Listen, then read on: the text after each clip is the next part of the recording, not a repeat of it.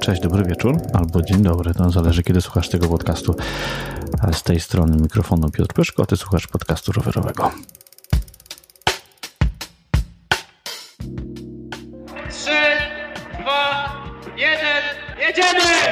Paweł Piko-Puławski rozpoczął 11 maja 2019 roku o godzinie 16 wyścig Race Through Poland.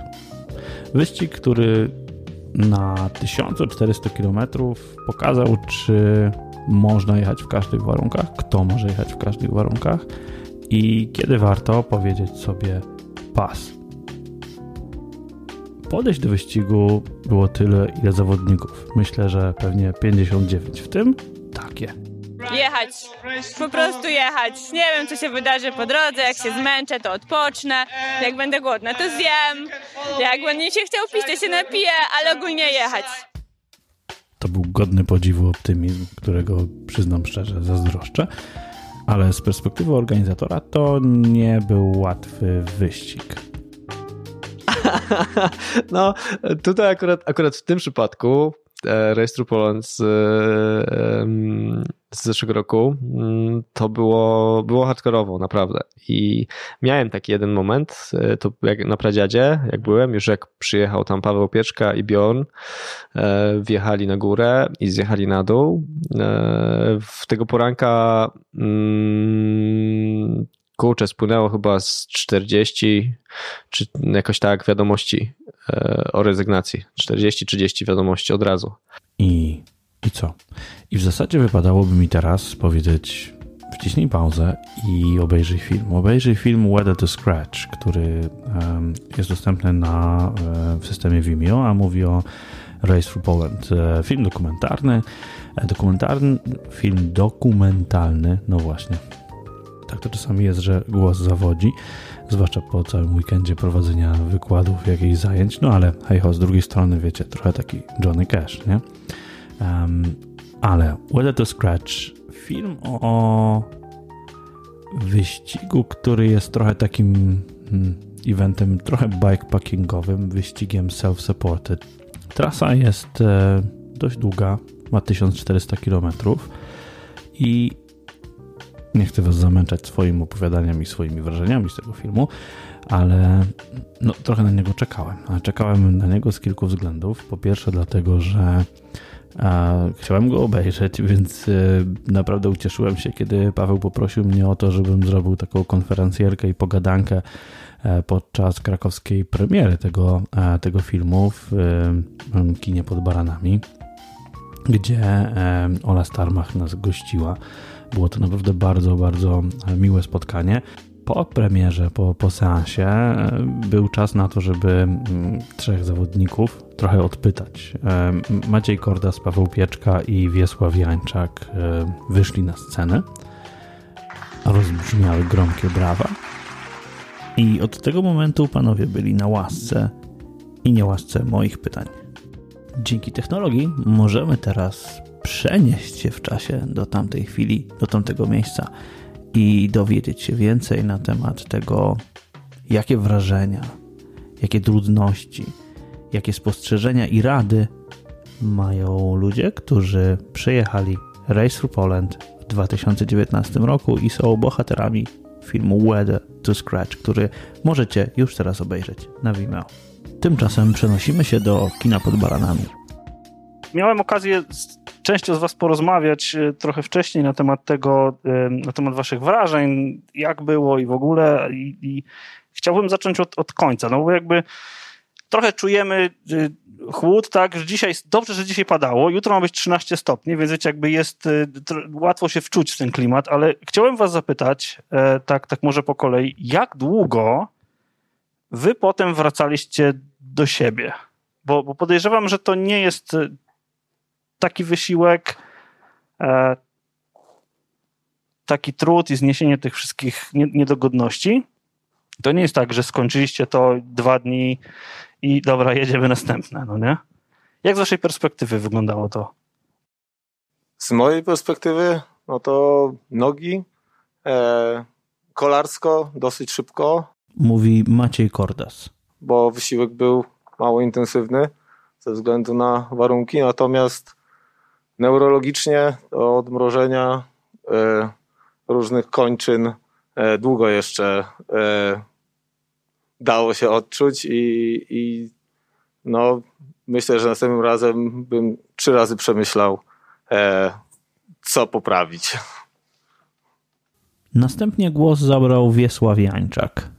Po tym maratonie miałem, byłem zapisany na, na Silezję. Silezja była no właściwie po tygodniu. Tylko że, tylko, że nie na ten mm, dystans 500, tylko na 300, bo chciałem na tą, na tą chorę tam wjechać. Mówię, wrócę z tego maratonu, to te 300 tam jeszcze po tych dwóch dniach to się wskrabię, przyjadę. No ale niestety, no kolana miałem tak wykończone, taki ból kolan, że ja zrezygnowałem, już nie, nie pojechałem już do Pawła na, na maraton. Ale no, na początku czerwca już startowałem w następnym maratonie, jakimś, nie pamiętam, to już był podróżnika, to następne 500 było już tam w tym czasie, nie? E, ja startuję w ultra już 6 lat, tak prawdę mówiąc. I no, potrafię po prostu czy dwa, czy co miesiąc jedno ultra tam przejechać a jakieś niedogodności, które e, dolegają, to po prostu są, no, to są, to są palce, przede wszystkim od nóg, które są ścierpnięte cały czas i one wracają dopiero zimą. Dopiero gdzieś tak luty, marzec, dopiero palce od nóg czuję. Ale w całym sezonie to po prostu nie czuję palców, palców od nóg nie czuję. Okay. Tak to wygląda. Kolana wracają szybko, bo to tylko w zasadzie są po prostu napięte mięśnie i trochę tam ścięgna, no to to wraca szybko, to jest dwa tygodnie. Ale no, regeneracja organizmu, no to, no to jest różnie, nie?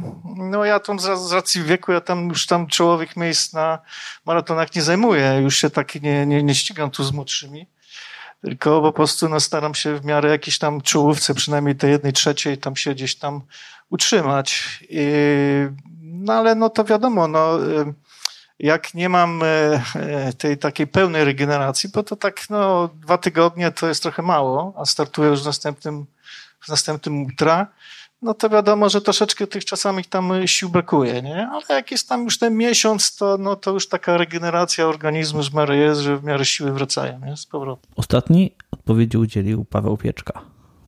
No po tym wyścigu najbardziej oberwały te u mnie stopy akurat. Wiadomo, było mokro, było zimno, więc troszkę się odmroziły, tak około tygodnia właśnie, tam najgorsze były 2-3 dni, to tam potem było puchnięte, bolały dosyć poważnie. Po tygodniu już potem było w miarę spokój, dało się fajnie chodzić. No jak tak szybko, taki maraton, tak na spokojnie, żeby się zregenerować, to około miesiąca by trzeba było właśnie zrobić, trzy tygodnie, miesiąc właśnie, żeby, w zależności potem jak się jedzie, nie? Bo jak się jedzie w połowie stawki to inaczej, jak się jedzie z przodu, to ten wysiłek jest dużo gorszy na przykład, nie? No w tym roku dla przykładu, bo rok temu, w zeszłym roku jak było to rejestru Poland, to potem jakichś startów już nie miałem, była wyprawa rowerowa, a w tym roku na przykład taki przykład, dla przykładu było Bałtyk Bieszczady, 1000 kilometrów i tam przyjechałem w czołówce, i potem po raptem trzech tygodniach był kolejny start, znowu na 1000 km na maraton północ-południe. No to już ta końcówka właśnie północ-południe nie było takiego właśnie, nie było już tej, nie było pod nogą, właśnie już brakowało. Potem to jeszcze dwa tygodnie dłużej można było odpocząć. Nie? Tak samo na przykład się jedzie Transkontynental, taki długi wyścig, to też po nim się odpoczywa z miesiąc, dwa, żeby po prostu do pełnej formy wrócić, bo to jednak zostaje wszystko w organizmie. Nie? Okay. W zależności gdzie jaka pozycja, to się walczy, jak jest celem dany wyścig. Jaką przyjmujecie strategię? Jak ona się, jak ona się zmienia, Paweł? Jak, jakbyś mógł zacząć od tego, no bo wygrałeś, tak? Nie raz. No tak. I chciałbym się dowiedzieć o szczegóły twojej strategii. Czy masz pomysł na taki wyścig od początku? Czy jakby, czy go modyfikujesz w trakcie? Czy, no bo, bo to jest jakaś strategia, tak? Ja rozumiem, no jechać długo, mało spać, no jakby to okej, okay, tak? Ale jakby, czy, czy to się zmienia w trakcie? Znaczy, jeśli chodzi o ultra właśnie, to najważniejsze jest doświadczenie, czyli poznanie własnego organizmu. Możesz poczytać dużo książek, zobaczyć dużo filmów, czegoś się dowiesz, ale i tak to praktycznie się nie da tego, nie da to wszystkiego. Musisz się sam nauczyć swojego organizmu po prostu. Jeśli znasz swój organizm, to jest taki klucz do sukcesu i potem wiesz, na co cię stać i myślę wszystko zaplanować po prostu, nie? Wiesz, że musisz jeść to tyle kilometrów, wiesz, ile musisz spać, wiesz, że możesz jechać jedną noc bez spania albo dwie noce bez spania, bo każdy ma inny organizm po prostu, każdy ma inne potrzeby. Jeden lubi jeździć w upale, drugi lubi jeździć w chłodzie. Poznajesz swój organizm, no i potem po prostu robisz sobie plan na wyjście. Czy chcesz przyjechać w czołówce, czy chcesz przyjechać w środku, czy w koniec stawki. No i według tego układasz sobie plan po prostu, nie? Mój plan był na przykład taki, że wiem, że potrafię sobie zrobić 200 km i potem muszę coś zjeść ciepłego na przykład i uzupełnić picie w bidonach. No i taki był plan, że wyszukałem sobie stacje benzynowe co 200 km no i po prostu była jazda od stacji do stacji na przykład, nie? Pomiędzy właśnie przerw praktycznie nie było, ewentualnie jakiś krótki sikus, to bo się robi potem dużo przerw, to się wiadomo dużo traci. No, jak się jedzie w czołówce, to trzeba robić jak najmniej tych przerw, nie? Także wiadomo, no, jak się w czołówce, to znowu nie ma czasu, żeby siąść w knajpie, zjeść pizzę, zjeść duży obiad. Trzeba to jakoś tam krócej na Orlenach znowu robić. No więc wszystko właśnie poznać swój organizm, potem dopasować swój plan, cel na wyjście i po prostu jechać powoli. Czyli karta witaj i jedziemy. Tak jest. I nie zbieramy punktów. Nie, punktów nie zbieram. Nie ma czasu. Maciej, z twojej perspektywy? No ja mam nieco ograniczone pole manewru, bo ja przed wyścigami takimi jak Race for Poland nie zastanawiam się, czy chcę wygrać. E, Jest to poza moim zasięgiem. E, Raczej jadę co ile się uda. E, Tak celuję podobnie jak Wiesiek, złapać się, jak już się złapię w górne 30%, to jest w miarę sukces. Paweł praktycznie wyczerpał temat. Każdy ma inne, inne możliwości. E, Ja na przykład potrzebuję po pierwszej nocy się przespać, e, dwóch nocy, nie wyobrażam sobie, że mógł przyjechać. Nie, nie, nie potrafię sobie wyobrazić, jak Krystian mógł się obudzić e, na rajdzie terenowym, jadąc. Ja bym prawdopodobnie obudził się w rowie. Także ja sobie raczej staram się trzymać taki, jako że się nie ścigam o zwycięstwa, dosyć daleko trzymać margines bezpieczeństwa i jak już e, zaczyna się jechać nieprzyjemnie, to po prostu sobie szukam e, spania. Staram się trzymać krótkie te, te postoje, ale jednak, żeby kontaktować, bo e, jest wielu zawodników, którzy jeżdżą bez kontaktu, ale to nawet im się nie sprawdza. To się sprawdza tak, tylko, tak naprawdę tylko najlepszym, którzy potrafią zakończyć wyścig poniżej dwóch dób, no to wtedy można się szarpać, a tak to większość moim zdaniem to jest. Nie no, czasem na przykład właśnie lepiej się zdrzemnąć 3 godziny, niż powiedzmy całą noc jechać 15 na godzinę, nie? Czasami lepiej się zdrzemnąć 3 godziny i potem jechać 25-30, niż się wrócić 15 na godzinę po prostu i to i tak potem wychodzi na plus tego zawodnika, który spał na przykład. Mhm. Czy czy No ja dużo do tego? muszę, mogę potwierdzić to, co tam Pa- Paweł powiedział. Raz, że doświadczenie, drugie w zasadzie, co chce się w tym wyścigu osiągnąć. No, Paweł chce osiągnąć na przykład, czy wygrać, czy być w czołówce, na, na podium.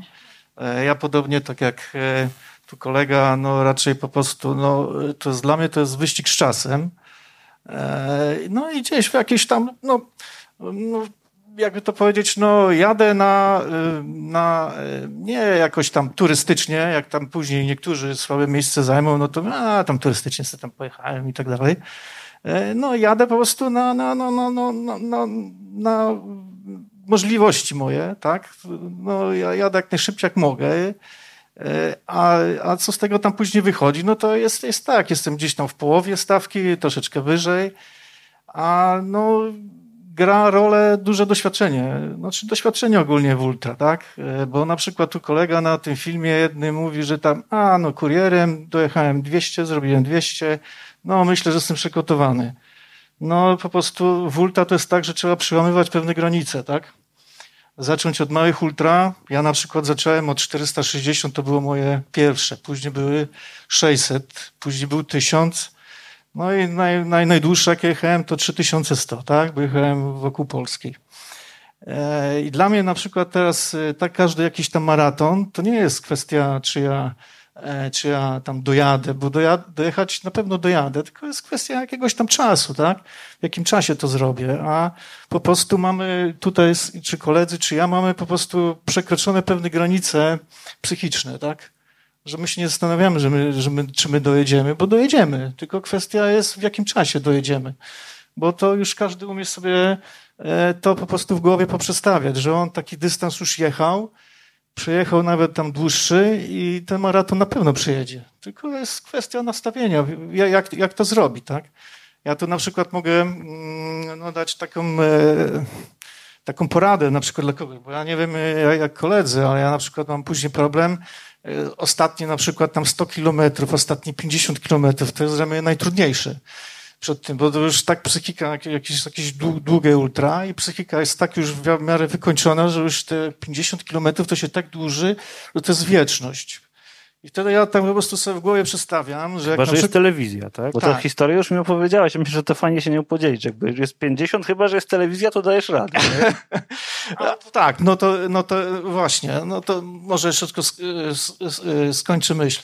E, Po prostu no, każdy jak trenuje, czy jeździ, jeździ na przykład sobie po pracy, czy w wolnym, jeździ, jak to się mówi, wokół komina i, i pokonuje na przykład 50 km, 60 km, bo no bo taki ma czas. No to ja wtedy, jak mam już tą końcówkę, to sobie wyobrażam, kurczę, no bo mam taką wokół domu, taką stałą jakąś tam traskę, którą sobie na okrągło tam jeżdżę, tam, e, jak, jak, mam, jak, jak mam tam wolną chwilę. I wtedy, kurczę, no te 50 to jest to właśnie to, te, te, te, te uliczki, czy tam ta, ta, ta trasa, te tego i sobie po prostu wyobrażam, jak ja po prostu ją jadę i mówię, słuchaj, no przecież to robisz w półtora godziny, czy tam w dwie godziny, no to tyle ci tylko zostało, no to musisz to dojechać. Bo miałem kiedyś taki, taki przypadek Bałtyk Bieszczady, jechaliśmy w jedną i w drugą stronę, to że było 2000 i jak już z powrotem z Uszczyk jechaliśmy do, do Świnoujścia, no to po prostu ta końcówka tam przez Wolin i tak dalej, no to już była po prostu dla mnie to tragedia, nie? Ja się tam co chwilę zatrzymywałem, nie wiem dlaczego, bo człowiek już tak był psychicznie wykończony, no odpoczywał, nie, nie wiem po co. Także ten, ta końcówka trwała bardzo długo, nie? No a tutaj, jak już tam wspomniałeś z tą telewizją, no to właśnie, no to był doping no, naprawdę, bo tutaj na, na filmie już na samej końcówce widać, jak ja tam podjeżdżam właśnie pod prababkę, koło Wrocławia i tą samą, e, same ostatnie kilometry robię, tam ten taki parkour ma Wrocław. Kiedyś tam e, jeździłem na rządu szerszenia. To takie były maratony, takie no 100, 140 czy tam 200 kilometrów. I oni właśnie na tym parkurze pod Wrocławiem nas tam wykańczali zawsze w koło właśnie tymi pagórkami. No i ja już tak sobie, już jadąc, dojeżdżając z tego parkuru, znałem tą prababkę, znałem te podjazdy, mówię, mówię tą pobrabkę, prababkę, e, no pójdę pieszo, bo już kolana miałem tak wykończone, tak mnie bolały już kolana. No ale patrzę, że stoi, ta, stoi ten wóz i czekają po prostu na mnie. No i mówię, no co to kurczę zrobić? No nie siądę z tego roweru, tylko pod tą prababkę będę jechał. I a to jest, no tam jest 16 ponad procent, także e, pod takim, po takim ciężkim już tym maratonie, tych ostatnich kilometrach pod tą prababkę musiałem tam no, no podjeżdżać, nie? No i całą, całą resztę, no całą resztę e, tych, tych, tych podjazdów, które, no ale to już były naprawdę moje ostatnie wysiłki, dosyć, no się starałem dojechać, no spóźniłem się na metę, no 58 minut, jak sobie tam później e, wyliczyłem e, w, na, na monitoringu, tak, żeby mi tyle, tyle tam nie zabrakło. Nie? Mhm. I chciałem przejść do kwestii bezpieczeństwa, bo ja się tak naprawdę zastanawiam, jak się nie dać przejechać? No nie? Bo, bo, bo to jest jakby jak zadbać o własne bezpieczeństwo w sytuacji, kiedy fizycznie i psychicznie jesteście dociśnięci do, do pewnego ekstremu. No nie? Czy, czy wy coś robicie w trakcie tego, czy myślicie o tym, czy jak dbacie o to, żeby być po prostu bezpiecznym, tak? Bo to powiedzieć, że, że dobra, spanie jest ważne. Co jeszcze? O czym, o czym trzeba, co trzeba mieć z tyłu głowy, jeżeli ktoś ma w planie e, takie starty, żeby to było bezpieczne? Generalnie wszystko zależy, w jakim celu startujemy. No, na pewno zawodnicy walczący o zwycięstwo będą częściej chodzić na kompromisy w sprawie bezpieczeństwa. E, natomiast jeżeli ktoś się zastanawia e, nad startem, to znaczy, że jeszcze tego doświadczenia nie ma i raczej o walce w czołówce nie ma mowy, po prostu trzeba być w miarę cały czas w takiej formie, w jakiej się jest na co dzień jeżdżąc na rowerze. No więcej się nie da zrobić no, trzeba umieć jednak jechać po prostej. E, trzeba być w miarę w takiej psychofizycznej formie przyzwoitej, e, no bo jednak to jest ruch uliczny i e, no, trzeba mieć oczy dookoła głowy. No, są, czasem się zdarza, że są zawodnicy, którzy na przykład mają, jest taka częsta kontuzja, że puszczają mięśnie karku no to potrafią zawodnicy jechać i być oparci łokciem na remontę, żeby ta głowa nie spadała. No i to już jest y, coś, co nie wiem, czy bym zrobił, chyba żebym walczył o zwycięstwo. Bo na sam koniec dnia to jest zabawa amatorska i można się naprawdę mocno potłuc y, i żałować. Mhm. Paweł, z twojej perspektywy, czy coś, coś takiego, co, co dla ciebie jest ważnym aspektem bezpieczeństwa, jak jedziesz? Czy no, im lepiej znamy swój organizm, też też jedziemy bezpiecznie po prostu, no bo wtedy wiemy, że nie przekroczymy pewnej granicy takiej ostatecznej powiedzmy, że no, na przykład trzeba jeść cały czas, trzeba pić cały czas, nawet jeśli nam nie chce jeść, nie chce nam pić, trzeba jeść, pić, bo jak potem tutaj bombę albo coś, to może być już za późno, żeby cokolwiek właśnie w tym kącie pod tym kątem właśnie zrobić. No i ogólnie właśnie światełka, odblaski, wszystko, żeby być bezpiecznym i, i spokojnie jechać po prostu. No. Okej, okay. a czy coś takiego przytrafiło się wam w trakcie tego, tego Race Through Poland, co e, było w jakiś sposób takim wartym, war, rzeczą wartą zapamiętania, coś takiego, co, co was zaskoczyło, albo coś, co na pewno zapamiętacie z tego konkretnego wyścigu? No oprócz bycie, Paweł, jakby bohaterem połowy filmu, to jakby to... Nie, no, z tego wyścigu, co mi tak zostało, to chyba to był wyścig kiedy, który jechałem w życiu w najgorszej pogodzie i ciężko będzie taki wyścig w takiej pogodzie właśnie powtórzyć, więc teraz praktycznie jak się jest jakiś deszcz albo jest chłodno, sobie przypominam te chwile z tego, z tego wyścigu i jest po prostu ciepło i przyjemnie po prostu. To jest taki pozytywny właśnie ten, że ciężko będzie teraz takie warunki po prostu powtórzyć. Nie? To, to jest taki plus buffer dla psychiki, że teraz każde inne warunki będą warunkami przyjemnymi po prostu już teraz. Okej, okay, ale wiesz, słyszałem plotkę, że ty jechałeś tak szybko, że uciekłeś przed tą złą pogodą. Ciutkę, tak, ciutkę uciekłem. No. Okay. To widać po, po tym, że na filmie nie ma ani grama śniegu. E, a śnieg tam był bardzo ważnym elementem e, na wyścigu. Mógłbyś to trochę to rozwinąć? W sensie, jak, jak to wyglądało, wiesz, jakby z tych fragmentów, których nie było na filmie? No, nie? no ja jak e, na Gubałówce zatrzymałem się na śniadanie, dziwnie się na mnie bardzo patrzyła pani w barze, rano mi zaobserwowała żurek i postawiłem ten żurek, nie rozbierałem się w ogóle, bo to wszystko było mokre i zimne i po prostu pochyliłem się, żeby zjeść. I mi z kasku spadła taka czapa śniegu, cały żurek wychlapała, pani mi z litości dała nowy. E, mam zdjęcie, na którym widać, że na dachu, który tam był odśnieżany, no to ze 15 centymetrów śniegu co najmniej leży. I no, ci zawodnicy, którzy nie mieli takiego tempa jak Paweł, który mniej więcej razem z kamerą jechał i tam są dosyć dobrze odzorowane te, no to cała reszta jechała w śniegu. Ja miałem to szczęście, że jak jechałem w takiej śnieżycy, to e, nie noszę obecnie okularów, więc e, patrzyłem między kaskiem a okularami, które były zupełnie zalepione. Natomiast nie potrafię sobie wyobrazić zawodnika w okularach, a jeździłem w okularach kiedyś dużo, żeby był w stanie jechać w ogóle, bo po prostu ja miałem 100% zalepione, próbowałem to czyścić, ale w końcu się poddałem i tak po prostu sobie ziorałem między kaskiem a, a tym, a, a okularami. Także to pogoda była, no... Nie no, właśnie w ultra tak jest, tak magicznie, że im dłużej jedziesz, tym bardziej cierpisz, nie? Dlatego lubię tak szybko jeździć i... Okej. Okay. Okej, okay. z swojej perspektywy? E, no, z mojej perspektywy było tak, że ja ten śnieg to ja tam kilka razy miałem po drodze i to takie no, śnieżyce, a przez tą pogodę, przez ten, przez ten śnieg, to w zasadzie no, e, wyścig ukończyłem, no, jak można by powiedzieć, ćwierć hamulcem. Tak? No bo tu widzę, kolega e, jechał na tarczówkach. Nie, ty miałeś Nie, nie, ja zużyłem trzy komplety klocków. Ja nie jechałem na tarczówkach. Tak? tak. No, myślałem, że tak dobrze. No ja miałem, ja miałem jeden e, komplet klocków. Pierwszy, pierwszy raz e, śnieg, śnieg mnie spotkał, gdy podjeżdżałem, no właściwie tak jak ze Strszawy, tam się przez e, przełęcz, nie wiem, ona przysłód chyba się nazywa, zjeżdża się do Zawoi.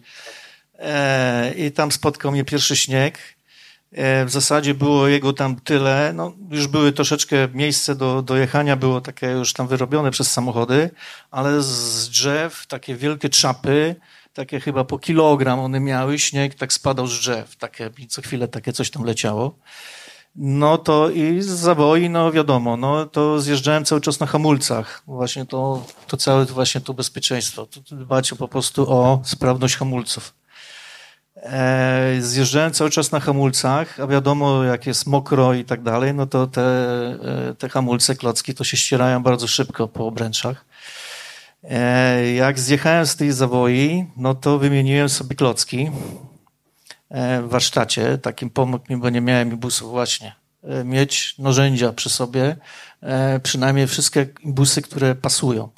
Akurat miałem e, taki zestaw narzędzi, który mi do wymiany klocków nie pozwolił i nie mogłem sobie prędzej tego zrobić. I dopiero mi w warsztacie tam e, no, jeden pożyczył mi mechanik i mogłem sobie te klocki wymienić.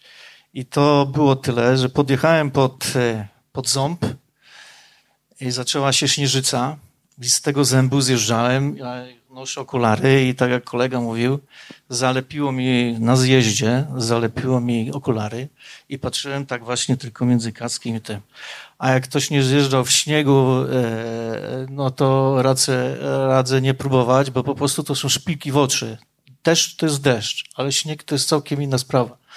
Gdy po prostu trzeba patrzeć prosto i no, z taką szybkością w miarę jak się tam zjeżdża, bo z tego z, z, zębu to nie idzie tak sobie troszeczkę wolniej. Samochody to był pełen taki ruch, nie wiem co to tam za ruch był, do tego Poronina zjeżdżałem, bo jeszcze mnie samochody z góry i pod górę i tak dalej, także a droga tam parszywa, te pobocza, także trzeba było tak w miarę środkiem zjeżdżać.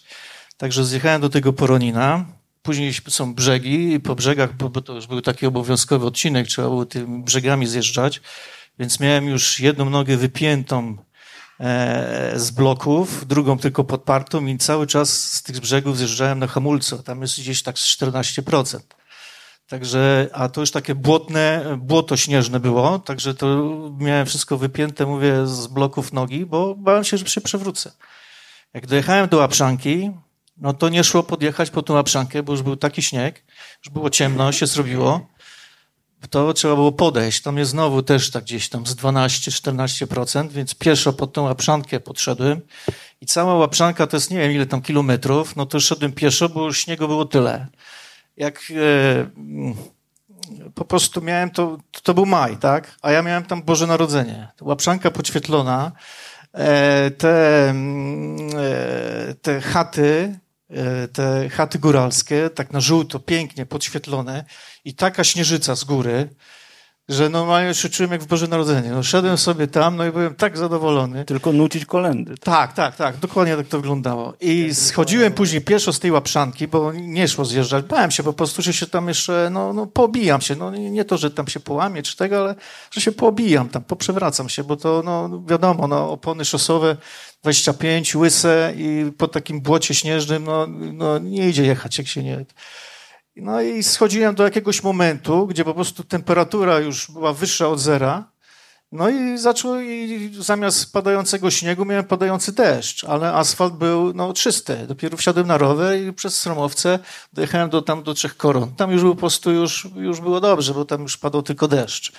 Także no, takie miałem przygody ze śniegiem tego tutaj w ogóle nie widać. Także słuchajcie, jeżeli jutro będzie bardzo zimno i będzie padał deszcz, to, to lepiej, że nie deszcz ze śniegiem albo śnieg, tak? Mam też taką, taką do was e, prośbę, bo znaczy ja oczywiście na, nagrywam część tego, ukaże się to jako podcast, więc jeżeli ktoś z was ma ochotę w tym podcaście wystąpić albo nie wystąpić, to dajcie mi znać, ale chciałbym wam oddać mikrofon. E, jeżeli macie jakieś pytania, to ja bardzo chętnie podejdę i jest pytanie. Biegnę.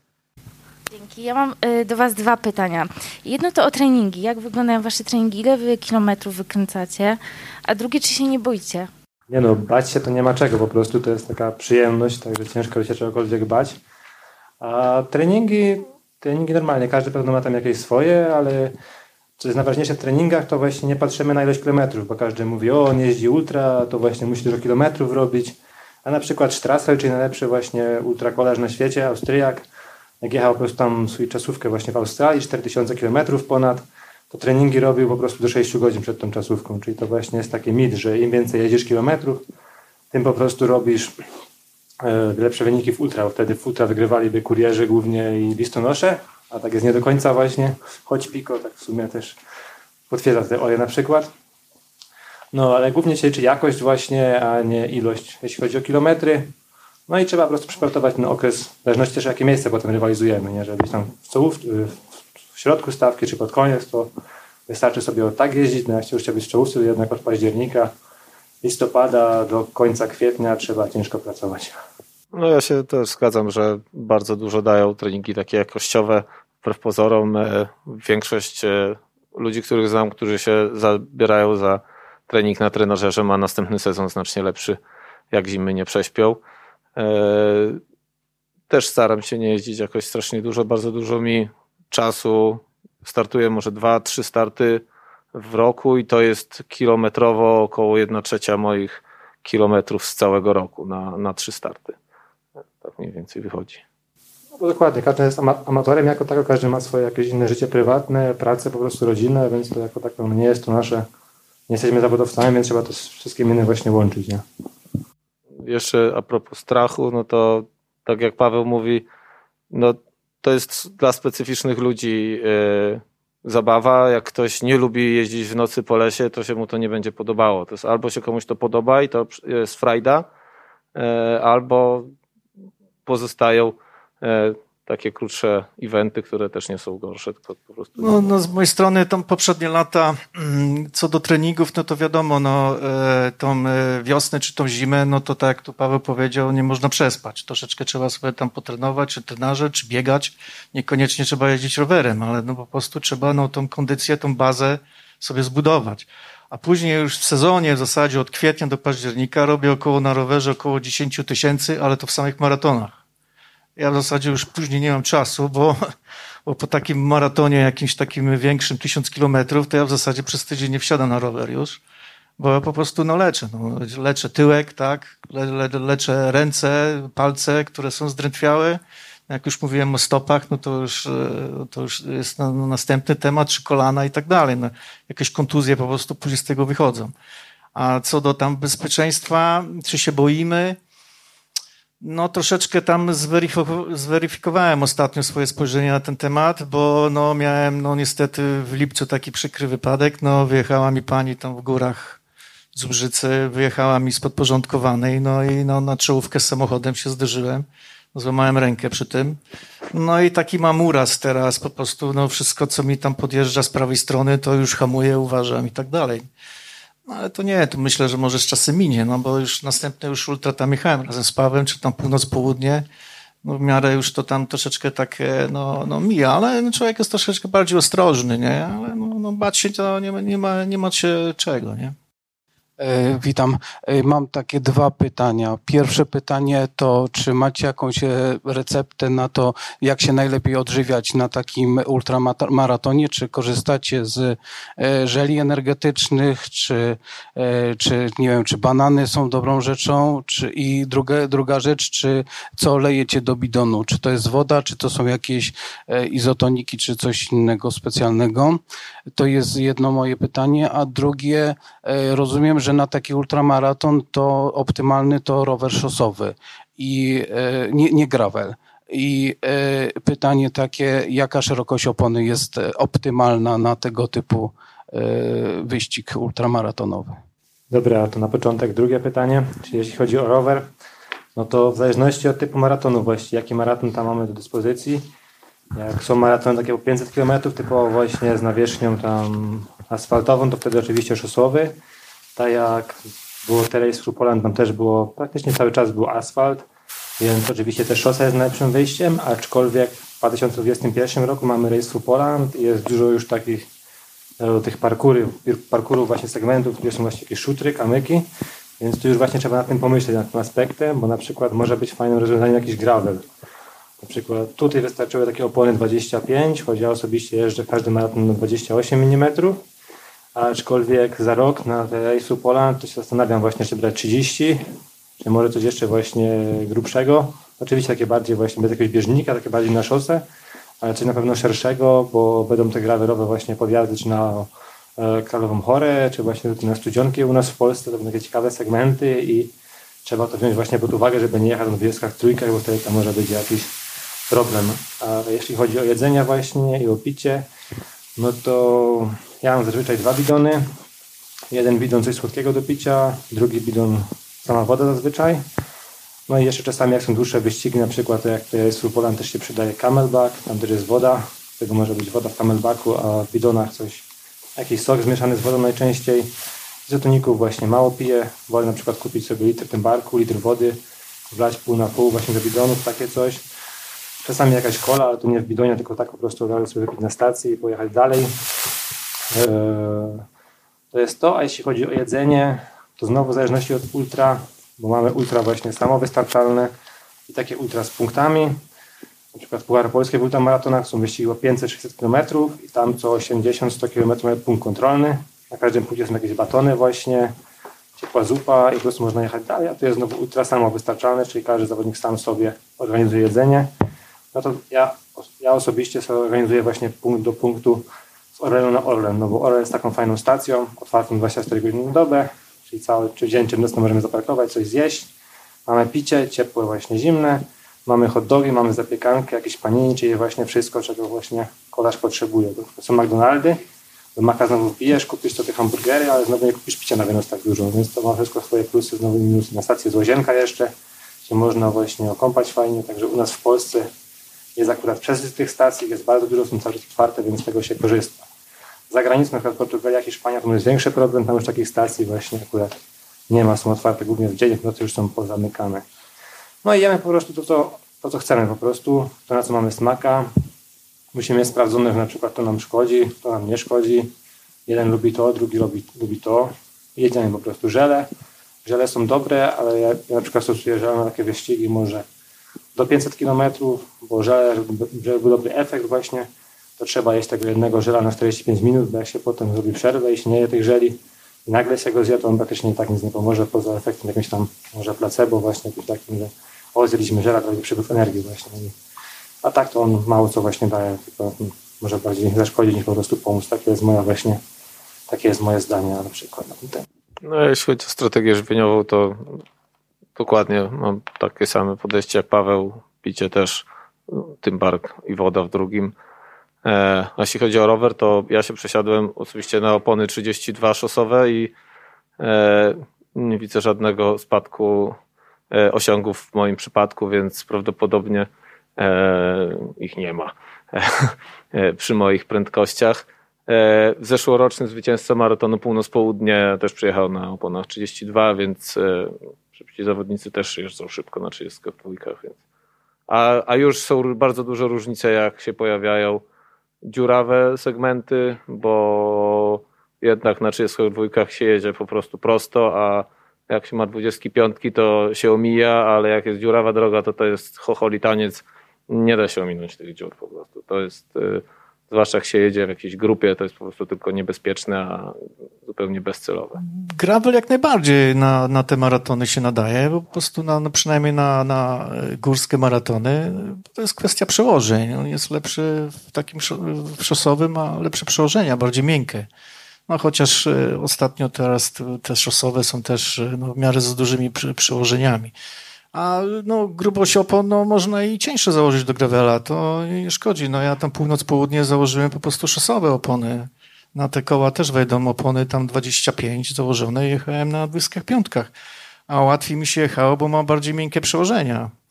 E, bo taki no, typowy gravel, nie, nie, nie, e, no już na tarczówkach i tak dalej. No i na przykład przyszły ten RTP, no to ja sobie nie wyobrażam jechać na szosowym. Ja po prostu wiem, że pojadę na gravelu, bo mam po prostu tarczowe hamulce.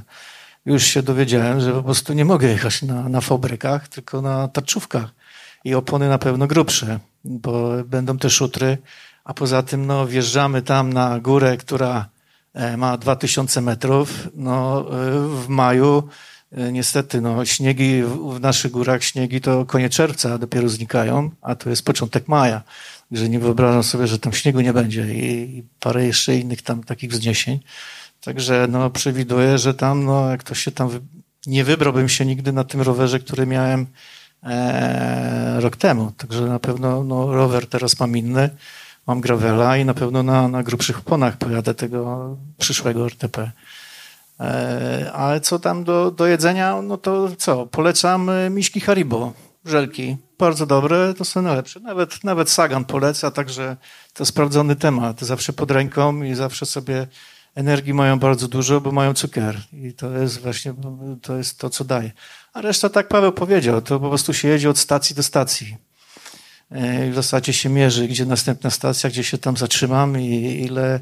I na przykład tutaj teraz e, jechaliśmy ten północ-południe i był taki przebieg między Kwizyniem a Sierpcem, to było ponad tam 150 kilometrów czy tam około 150, także to było bez niczego, tak? To były takimi po prostu wioskami, terenami, gdzie nie dostępu ani wody, ani niczego, także trzeba było porobić tam zapasy w kwizynie, czy się tam najeść, czy tak dalej. No banany wiadomo, no to są też dobre. Każdy węglowodan. Ja na przykład mam taki, no bo to są indywidualne sprawy. Każdy to zna, każdy zawodnik ultras tam wie, co mu, co mu potrzeba. Ja mam taki, taki na przykład u mnie taka jest czasami no, dolegliwość, jak za dużo, za długo nie jem, po prostu zaczynają mnie boleć uda. Po prostu mięśnie, no, ktoś, ktoś mówi, że to mit, ale ja to czuję i to jest prawda. Po prostu no, mięśnie się zżerają. No, nie dałem im po prostu odpowiednio węglowodanów, białka, one żrą się. Po prostu no, i taki jest ból i to nie jest tam z przemęczenia i tak dalej. Starczy, że zjem drżówkę czy kanapkę i ból po pół godzinie mija i jest okej, okay. siła wraca, wszystko wraca, także jest, jest, także to jest indywidualna sprawa. Jestem ogólnie e, no, wszystko żerny, także ja tam i, i izotoniki stosuję, wody mało, no później tak, później jak już mam ten izotonik i staram się, jeżdżę na dwa bidony, tak samo jak Paweł, y, z tego podbierać, tego izotonika podpijać, tu z tego podpijać, a jak jestem na stacji, dolewam wodę, no bo tak po prostu troszeczkę, no jak, e, no, no nie każdy tego, tej słodyczy w ustach tam, no nie, za dużo to też tam e, niedobrze, nie? Także się to po prostu rozcieńcza, żeby to w miarę tam, no, no smakowało, nie? Ja mam stricte pytanie do Pawła Pieczki, bo jak każdy wie, który cię obserwuje, no wygrałeś w tym roku kilka ultramaratonów, e, ustanowiłeś jeden rekord trasy wszechczasów. Ja chciałem się zapytać, jak sobie radzisz ogólnie z presją? No bo jest na tobie presja, e, wiadomo, działa to tak, że im lepsze wyniki, tym większe oczekiwania, więc jest presja na tobie. I teraz stricte się chciałem zapytać, jak sobie z tym radzisz? Czy to ci szkodzi, czy to ci bardzo szkodzi, czy czujesz to, czy starasz się po prostu mieć to w nosie, czy to ci pomaga? Jak sobie z tym radzisz dokładnie? Presja, jaka presja? Jak to powiedział Jose Mourinho, to presję ma ten, presję to ma ojciec, który ma dwójkę dzieci i nie ma pracy. To wiesz, to on jest pod presją, a nie ja tutaj, także pod tym spokojnie. Nie no, przed BBT może była tam jakaś minimalna taka, ale jest takie pozytywne bardzo, takie odczucie, że właśnie ktoś cię obserwuje, ktoś cię dopinguje, a jakoś na specjalnej presji, jakoś szczerze powiedziawszy, jakoś tak, żebym się bardzo jakoś stresował tym, to po prostu coś muszę zrobić, to może czasami, kiedy taki bardziej kryzysowy moment, to widzisz, pamiętasz, że ktoś tam cię obserwuje, dopinguje i dajesz siebie może tam więcej właśnie pod tym względem. Może bardziej pod względem pozytywnym, aniżeli jakimś takim negatywnym, także spokojnie. Jak można takie jedno e, pytanie dość chyba szybkie, w sensie jakie narzędzia, to już gdzieś tutaj było liźnięte troszeczkę ten temat, jakie narzędzia brać, co na pewno warto wziąć, a co nie warto ze sobą brać, żeby się to nie robiła wycieczka e, To na pewno zapasowa dętka, łyżki, pompka, łatki, można skuwasz do łańcucha, ewentualnie jakieś zapasowa linka, mały śrubokręcik i to chyba wszystko. Klucz do szprychy jeszcze ewentualnie, żeby podkręcić w razie czego. A zapasowe szprychy? Też można właśnie wziąć przyczepi gdzieś tam do sztycy albo gdzieś tam z tyłu, rzemieślcy nie mówią, są dosyć lekkie, więc też właśnie jak mają problem ze szprychami, to zawsze warto właśnie mieć i w sumie tyle. Jeszcze się trytytki czasem przydają. Trytytki też są. I, i szkod, trzeba właśnie, czarna taśma izolacyjna też się przydaje właśnie. To plus trytytki można tym wszystko naprawić, także to jest takie. Super, dziękuję wam bardzo. E, brawa dla was.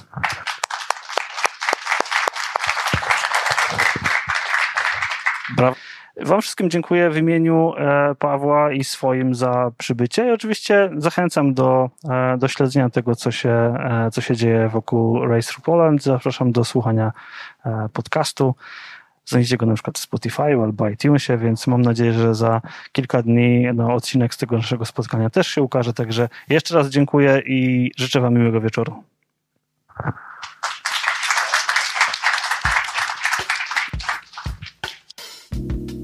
No jak sami mieliście okazję usłyszeć, atmosfera była bardzo sympatyczna, było bardzo miło i myślę, że nasi, no nie bójmy się tego powiedzieć, zwycięzcy podzielili się swoją wiedzą, swoimi doświadczeniami w taki sposób, który no hmm, myślę, że jest bardzo przystępny. Przede wszystkim jest taki pozbawiony nadęcia, takiego napuszenia. Czasami ono gdzieś mi się tam w kolarstwie pojawia i takie życiowe, pokorne podejście moim zdaniem jest e, warte, warte uwagi, warte podawania dalej. Ale trzymając się samego wyścigu i tego, jaki on był trudny, chcę, żebyśmy jeszcze wrócili na chwilę do tego, co powiedział mi Paweł podczas naszej rozmowy, jak on przeżywał te trudności i z jakimi on sam dylematami się zmagał. Chwilę później Bjorn do mnie zadzwonił, że rezygnuje też, że jest pod pradziadem i że mówi, że po prostu warunki pogodowe są za trudne. Zresztą on miał problem z kolanem i dlatego też nie chciał go przeforsować na maksa, no bo z taką pogodą, w taką pogodę to tylko idziesz w dół, co nie, jeśli masz kolana zrobione. Pamiętam, że wtedy przez chwilę miałem taki moment i to właśnie rozmawiając z nim przez telefon, że kurczę, odwołać ten wyścig? Wiesz, bo naprawdę tam na Predziadzie, jak ja byłem u góry, na samym szczycie, nie, na, nie w schronisku, tylko u góry, my tam pojechaliśmy stadiem zrobić zdjęcia z fotografem, no to my tam nie mogliśmy ustać po prostu, na, tak normalnie, co nie? Bo tak wiało i tak, yy, to była to no, bardzo mocna śnieżyca, najprawdziwsza. Było strasznie zimno. Czekaliśmy tam, czekaliśmy na jakiegoś zawodnika, już nie pamiętam na kogo. Ale w każdym razie, rozmawiając z Bjornem, właśnie pomyślałem wtedy, kurczę, może to jednak bym, wiesz, odwołał, bo to się może zaczyna robić niebezpieczne, prawda, dla kogoś. I powiedziałem to Bjornowi, bo Bjorn jest bardzo doświadczonym zawodnikiem, jeździł bardzo dużo wyścigów, więcej niż ja i wiesz, no zawsze się dobrze można poradzić, prawda, kogoś. Wiedziałem, on, że, wiedziałem, że on już i tak nie pojedzie dalej. Eee, on mi to wywalił z głowy. Mówi, zapomnij, nic takiego nie rób. Wszyscy są e, odpowiedzialni, każdy jedzie tak naprawdę swój wyścig i każdy wystartował w tym wyścigu przede wszystkim dlatego, że właśnie chciał. Co nie? Jeśli nie będzie chciał jechać, to po prostu zrezygnuje, bo nikt go do tego nie znuszy. No właśnie, no i dlatego w sumie super, że e, rozmawialiśmy o tym, bo widzisz, też e, tutaj się e, czegoś nauczyłem wtedy, prawda? E, I e, no później wiadomo, no było mi żal ich wszystkich, którzy jechali, co nie, troszkę, ale z drugiej strony e, też nie, no bo wszyscy jadą dla siebie, każdy jedzie dla siebie, co nie? I Paweł, i Krystian, e, i wszyscy później, co nie? Ben, i Wilk, i wszyscy, którzy przejechali to, tą trasę, i też wszyscy, którzy nie przejechali, tylko po prostu gdzieś tam zrezygnowali. E, no, wiedzieli na co się piszą, wiedzieli, że to jest wyścig samowystarczalny, wiedzieli, że pogoda może się zawsze zmienić. E, i no i wierzyli, że w każdej chwili mogą po prostu, wiesz, zadzwonić, wyłączamy nadajnik, jadą do ciepłego domku, prawda, do, wsiadą do, w pociąg czy coś i to też nie jest koniec świata. Jesteśmy w Polsce, wiesz, co chwilę jest, wszędzie jest jakaś wioska czy miasteczko, e, pociąg, autobus, nie jesteś gdzieś na jakimś pustkowiu, że ja muszę, wiesz, załatwiać karetkę specjalną, która będzie jeździć po trasie i tak dalej. E, dlatego Eee, dlatego tak to się skończyło, że w sumie, w sumie jak ktoś przyjeżdżał taki mega zmoczony i, i, gdzieś na jakiś punkt kontrolny i wymęczony, to eee, eee, jakoś starałem się go nie żałować, tylko po prostu się do niego uśmiechać i rozmawiać, po prostu się go pytać, jak się czuje i tak dalej, co nie? Z mojej perspektywy fajnie, fajnie Paweł o tym opowiada, bo słychać w jego głosie troskę. Trochę więcej na temat tego, w jaki sposób Paweł planuje E, swoje starty w wyścigach i jak planował Race for Poland usłyszycie już za myślę kilka tygodni. Mam już nagranie z Pawłem, w którym opowiada o tym, jak podchodzi do takiego e, Race for Poland, jak sam je planuje i jak o dziwo, to może być ciekawostka, sam je objeżdża. E, dziękuję Wam bardzo za wysłuchanie dzisiejszego odcinka. Jeśli jesteście, słuchacie, to dajcie proszę znać. Możecie wejść na Instagram, znaleźć podcast rowerowy, podcast przez K ciągle niezmiennie. Możecie oczywiście podać ten podcast dalej swoim znajomym, napisać rekomendacje, wrzucić na grupę. To naprawdę, naprawdę nic Was nie kosztuje, a ja wiem, że z drugiej strony są słuchacze, że jest ktoś, kogo e, interesują historie rowerowe i ktoś, kto docenia pracę, którą wkładamy wspólnie, łącznie z moimi gośćmi, w to, żeby tworzyć fajne odcinki i żebyście mogli przyjemnie spędzać z nami czas. Z tej strony mikrofonu Piotr Peszko i zapraszam Was do słuchania i subskrybowania podcastu rowerowego. Dzięki bardzo, trzymajcie się ciepło.